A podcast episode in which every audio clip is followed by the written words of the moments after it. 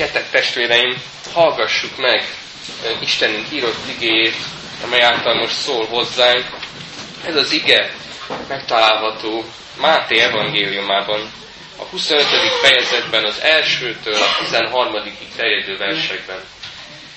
Máté evangéliumából a 25. fejezetből, az első 13 versből így szól hozzánk Istenünk írott igéje. Hallgassuk odafigyelő szívvel. Akkor hasonló lesz a mennyek országa ahhoz a tíz szűzhöz, akik vették a lámpásukat, és kimentek a vőlegény fogadására. Öt közülük balga volt, öt pedig okos.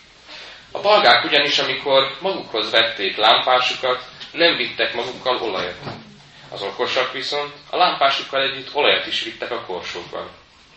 Mivel pedig a vőlegény késett, mindjárt elálmosodtak és elaludtak. Éjfélkor azután kiáltás hangzott. Íme a vőlegény, jöjjetek a fogadására. Ekkor ezek a szüzek mind felébredtek, és rendbe hozták a lámpásukat. A balgák így szóltak az okosakhoz. Adjatok nekünk az olajotokból, mert a lámpásunk kialszik. Az okosak így válaszoltak. Hát, ha nem lesz elég nekünk is, meg nektek is. Menjetek inkább a kereskedőkhöz, és vegyetek magatoknak. Amíg azok vásárolni voltak, megjött a vőlegény, és akik készen voltak, bementek vele a mennyegzőbe. Azután bezárták az ajtót. Később megérkezett a többi szűz is, és így szóltak. Uram, uram, nyis ajtót nekünk! Ő azonban így válaszolt, bizony mondom nektek, nem ismerlek titeket. Vigyázzatok tehát, mert sem a napot, sem az órát nem tudjátok, amelyen eljön az emberfia. Amen. Foglaljunk helyet.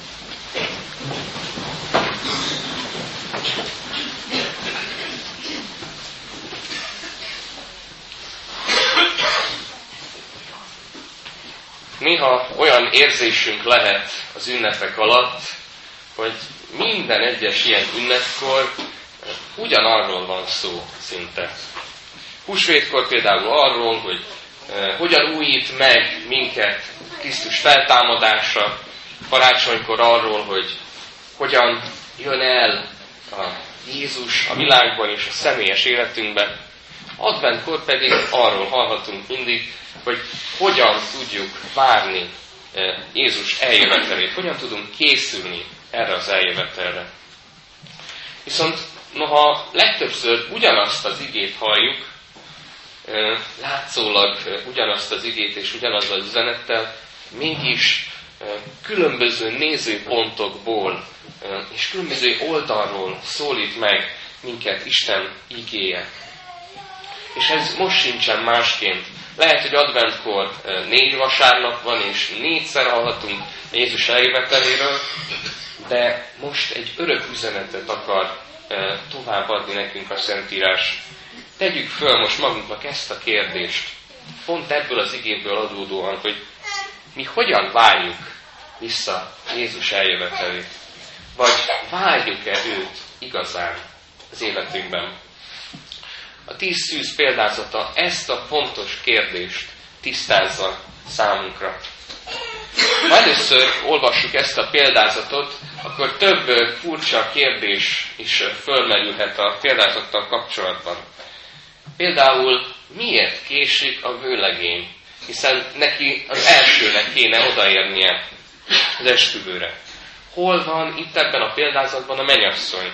Vagy miért nem adnak az okos szüzek olajat a balgáknak? Egyáltalán miért zárja ki a vőlegény a balga szüzeket, hiszen pont azért fogyott el az olajuk, mert késett a vőlegény. Ilyen jellegű kérdések fölmerülhetnének a példázat kapcsán, azonban, hogyha megtaláljuk minden példázatnak így ennek is az értelmezési kulcsát, akkor megértjük, hogy miről is szól igazán ez a példázat. És ez a kulcs elsődlegesen az, hogy a példázat Krisztus eljöveteléről szól.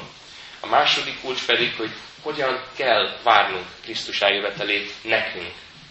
Tehát ez benne van Krisztus is, benne van az ember is a példázatban.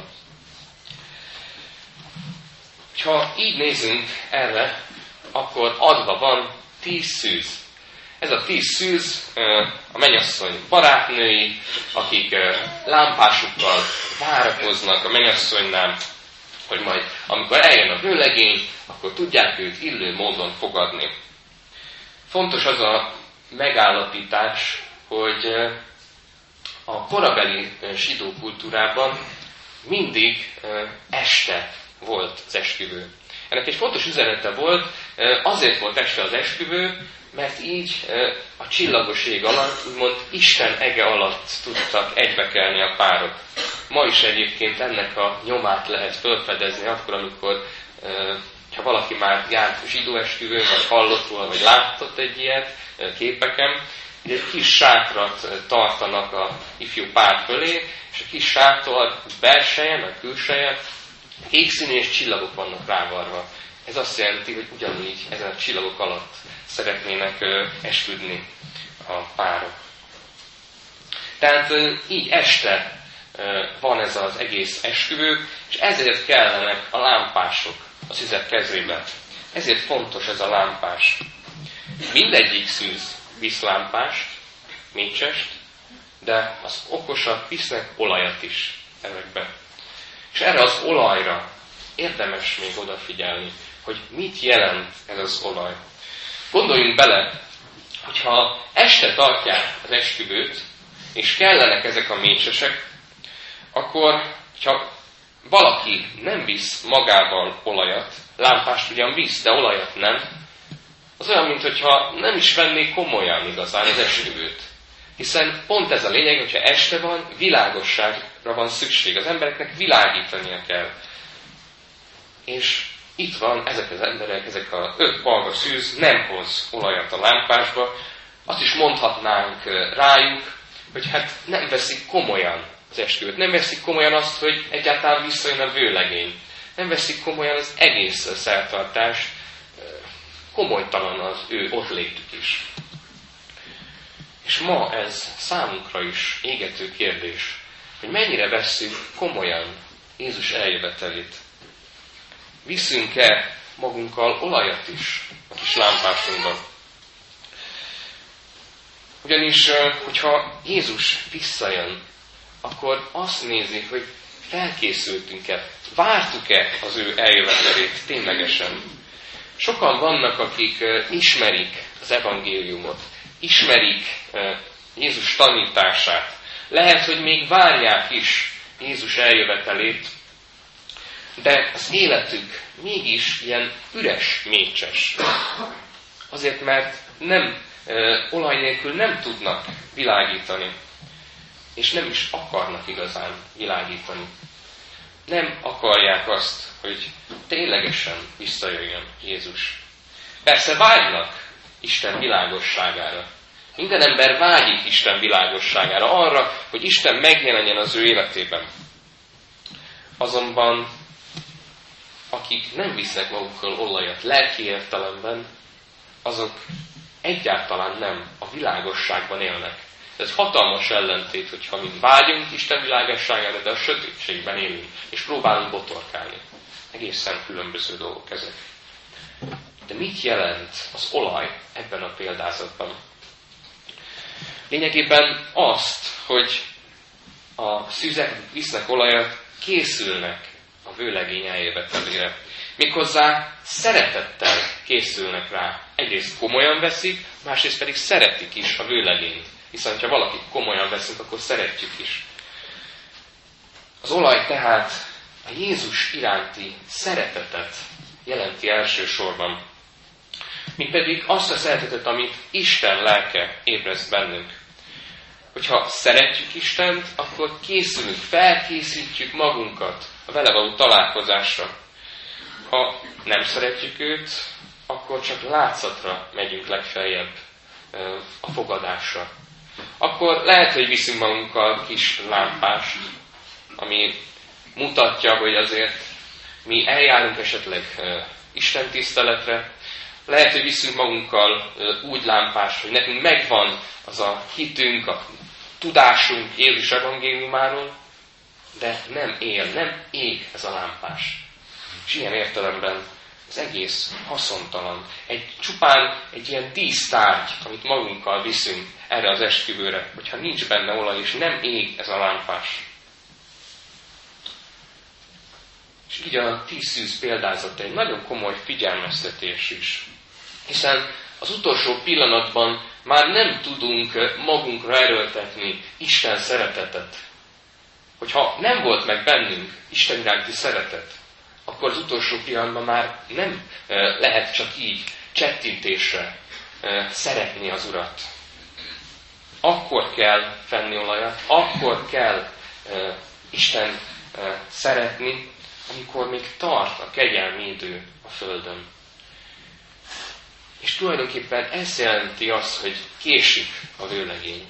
Ezért késik. Nem azért késik, hogy megnehezítse a szüzek dolgát. Azért késik a vőlegény, hogy tudjanak vinni a balgák is olajat. Hogy még legyen ideig elmenni a kereskedőhöz, és vegyenek olajat. Nem az utolsó pillanatban. Persze ők ezt nem értik, és ők késlekedésnek fogják föl. És ugyanígy nekünk is készül, készülni kell Jézus eljövetelére, akár a személyes életünkben, mert ez nem feltétlenül jelenti azt, hogy csak az utolsó napon jön el Jézus. Eljöhet az életünk beteljesülésekor, az életünk végén, de eljöhet a személyes életünkben nap mint nap. Találkozhatunk így Jézussal. Tehát nem csupán a távlatokban kell így gondolkodni. Így a Krisztus várásunk egy folyamatos felkészülés, készen létet igényel. Ez persze nem azt jelenti, hogy képesek vagyunk minden egyes pillanatban Jézusra úgy tekinteni, olyan szeretettel és tűzzel, nem tudunk az életünk minden egyes pontján olyan lelki magasságukban járni. És bizony vannak olyan élethelyzetek, amikor a hitünk ellankad, amikor kiapadunk a forrásainkból, amikor jönnek a nehézségek, és nem tudunk lelki értelemben ébren maradni, és elalszunk. Azt olvassuk a tíz szűz példázatában, hogy ugyanúgy mindegyik szűz elaludt. Nem csak a balgák, az okosak is elaludtak. Itt talán egy kicsit valósághűbben ábrázolja példázata mindennapi életet. Hiszen a hívek is, az igazak is el tudnak lankadni. Lehet, hogy nekik is van egy-egy hitetlenebb, egy-egy homályosabb pillanatuk, amikor nem értik, hogy Isten ezt miért teszi velük, vagy azt miért teszi velük. Amikor az embert beborítja a homály, a sötétség, a különböző megpróbáltatások, szenvedések, a gyász, a magány, a különböző földi gondok, akkor ezek a nehézségek megnehezítik és megzavarják a figyelmünket. Ez, ez teszi nehézé a folytonos várakozást, hogy bizony van a világban olyan dolog, rengeteg olyan dolog, ami próbál eltántorítani bennünket. Olykor-olykor ideiglenesen sikerül is neki. Azonban a hit és az Isten iránti szeretet nem olyan dolog, amit egy pillanat alatt el lehet veszíteni, vagy megszűnhet. Az ember szívében és a legbelsőbb részében valóban ott kell lennie Isten szeretetének. Ha ott van Isten szeretete belül, és ez határozza meg az életünket, akkor jöhetnek ezek a nehézségek, jöhet az éjszaka, jöhet a vihar, ami próbálja elfújni a mécsesünket, mégis, hogyha ott van az Isten szeretete belül, legbelül, akkor is ki tud tartani ez. Mert akkor tudunk készen állni az Úrral való találkozásra, hogyha ott van ez milyen belül a hitünk, ott van belül Jézusba vetett hitünk. Úgymond őrlángon kell égnie ennek a szeretetnek. Nem véletlenül mondjuk azt, hogy a szeretet ég a szívemben valaki iránt, így közmondásként is akár, de nagyon igaz ez, mert Isten szeretetére is. Ugyanakkor ez nem ad arra felmentést, hogy innentől kezdve nyugodtan pihentethetjük a lelki életünket, nem kell foglalkozni Isten akaratával, Isten szavával, mert úgy is van bennünk hit, mert úgy is van bennünk Isten iránti szeretet. Jézus egyértelműen mondja, aki lámpás gyújt, nem teszi a rejtett helyre, sem védka alá, hanem a lámpatartóra, hogy a belépők lássák a világosságot.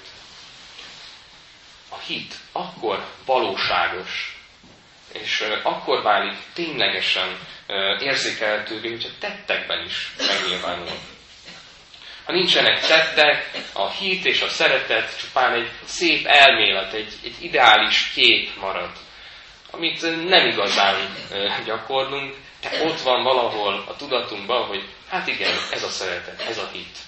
De hogyha nem jelenik meg, akkor ez csak egy elmélet marad. Ugyanígy van az Isten iránti szeretettel is. Hogyha szeretünk valakit, akkor nem úgy csinálunk, hogy leülünk magunkban, és elmondjuk, hogy hú, én mennyire szeretem azt az illetőt, hanem kifejezem iránta a szeretetemet. Akkor bennem ég az a szeretet, hogy tettekre buzdít. Meg kell gyújtanom ezt a lámpásomat, amit magammal viszek az életben. Jézus nem véletlenül beszél ilyen sokszor a mécsesről, és ilyen sokszor a világosságról, mert ezzel akar üzenni van nagyon fontosat. Ezt mondja, legyen derekatok felövezve, és lámpásatok meggyújtva. Ti pedig legyetek hasonlók az olyan emberekhez, akik várják, mikor tér vissza Uruk a mennyegzőről, hogy amikor megérkezik és zörget, azonnal ajtót nyithassanak neki. Hogyha Isten szeretete van bennem, hogyha Isten szeretete van benned, akkor ez ég is belül. Éget belülről, hogy kitörjön, hogy feltörjön, és arra indít, hogy engedelmeskedjek Isten akaratának, hogy Isten kedvében járjak. Tisztában kell lennünk azzal, hogy mikor a lelki lámpásunk ég, akkor bizony fogy ez az olaj, ami bennünk van. Tehát mivel ö, emberek vagyunk, és nem, nem tudunk magunktól olajat préselni egy kis lámpásunkban, ezért egy idő után elfogy. Szükség, szükségünk van arra, hogy után töltsük ezt a szeretetet, ezt a hitet, hogy meg tudjunk erősödni, hogy vigasztalást kapjunk, hogy bátorítást kapjunk. Éppen ezért folyamatosan ébrezgetnünk, folyamatosan újra kell feltöltenünk lelki életünket. Nem mondhatjuk azt, hogy eleget hallottam már Isten igéjét, és nekem már nincsen többre szükségem, mert mondjuk nap mint nap már Isten igéjét hallom. Nekem például a teológia alatt volt ilyen gondolatom, hogy hát a teológián nyilvánvalóan Isten igéről beszélünk, Isten igéről tanulunk, egész nap erről van szó, aztán utána még áhítatok is vannak, aztán még vasárnap is elmegyünk a gyülekezetbe, és egész héten, hét minden napján Isten igéjét halljuk. Gondolhatnánk azt így, hogy bizonyos értelemben túladagolásban szenvedünk, teológiai túladagolásban szenvedünk. Persze ez nem csak a teológusokkal lehet így, a gyülekezeti tagokkal is eh, lehet így, hogy úgy érzik, hogy már elég volt, nem kell több. Azonban, amikor rájöttem arra, hogy Isten igény nem ilyen, nem olyan, hogy ebből egy idő után már sok lesz, hanem elengedhetetlen a lelki életemhez. Akkor kezdtem el máshogy látni ezt az egész kérdést, hogy hogyan kapom Isten igényét. Ugyanis gondoljunk bele, hogyha járunk ebben a világban, ebben a sötétségben, abban a sötétségben, ami próbál bennünket eltéríteni Istentől, ami próbálja beárnyékolni az életünket, akkor szükségünk van, sőt, mi több, életbe vágóan szükségünk van arra, hogy világítsunk. Azért járunk a lámpással a kezünkben, hogy egyrészt magunknak is világítsuk az utat. Hogyha nem tudjuk Isten igéből az utunkat, az életünket megvilágítani, akkor tulajdonképpen csak botorkálunk a sötétben, a legelső gödörben, a legelső kavicsban elbukunk. De hogyha Isten igéjét eh, folyamatosan eh, vesszük, újra töltjük a lelkünket, akkor tudunk világítani. És már nem csak magunknak, hanem mindenkinek. Hiszen mindenkinek szüksége van erre a világosságra. Meg tudjuk gyújtani a mi égő lámpásunkkal, az ő kialudt lámpásukat is.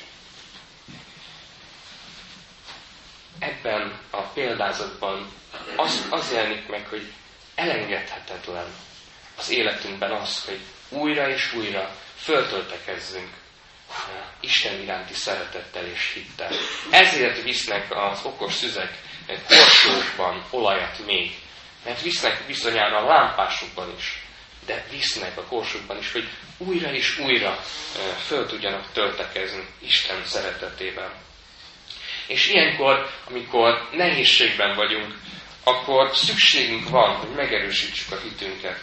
Még pedig megerősítsük az Úr igéből, az Úr szavából a hitünket. Mert csak ő tudja megerősíteni igazán hitünket. Különösen akkor, amikor úgy tűnik, hogy minden elsötétül, akár egy betegségben, akár egy családi krízisben, akár gyászban, akár az egyedüllétben, vagy amikor különösen olyan alkalmak, amikor megrendül a hitünk, amikor már nem tudunk úgy Istenben bízni, mert olyan történt velünk, olyan nehézség, olyan negatívum történt velünk, akkor van leginkább szükségünk Isten szeretetére. És akkor adja igazán Isten ezeket a segítségeket. Akár mások által, akár az Isten tiszteleten, akár az ige olvasásban, csendességben. Szükségünk van Isten igényére nap mint nap. Azt mondtam, hogy az olaj a hitet és a Isten szeretetet jelenti.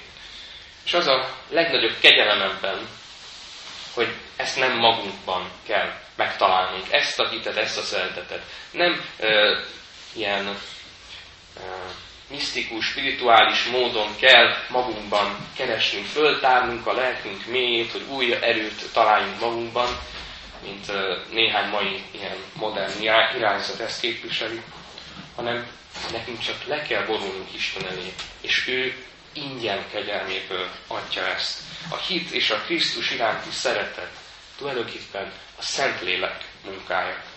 Ezért mondja ezt Jézus magáról, mivel ő adja ezt a e, világosságot. Én vagyok a világ világossága. Aki engem követ, nem jár sötétségben, hanem övé lesz az élet világossága. A példázat vége pedig a tíz a jutalma. Azonban tudjuk azt, hogy az öt balga szűz, mivel nem törődött kifejezetten e, azzal, hogy felkészülve, szeretettel várja a vőlegényt, ezért őket Jézus nem is engedi be a vacsorára. Hogyha őt nem veszik komolyan e, a vőlegényt, Jézust, akkor Jézus miért vegye őket komolyan? Ha nem szeretik Jézust, akkor Jézus miért engedje be őket? Ellenben ott van az, az öt okos, akinek fontos volt a vőlegény, és akik szeretettel készültek az ő eljövetelére. És ott részt vehetnek az esküvőn, ezen a mennyei lakomán, ezen a királyi mennyegzőn, ami tulajdonképpen az örök életet jelenti. Isten jelenlétében. Mert végső soron Jézus eljövetele azt jelenti, hogy az egyház, mint jelképesen a mennyasszony végre meglátja az urát. Nekem ez a kép jutott eszembe, amikor éppen Katával házasodtunk, és esküvőn voltunk, bár fordítva volt, mert én vártam rá, hogy oda jöjjön. De ez a kép nagyon erőteljesen eszembe jutott, hogy vajon így várhatjuk-e Jézust, ilyen szeretettel. Nyilván nem azzal a szeretettel, mint amit egy házastárs érez egymással, de ez egy más értelembe vett szeretet. Hogy Jézust várhatjuk-e így, ilyen szeretettel?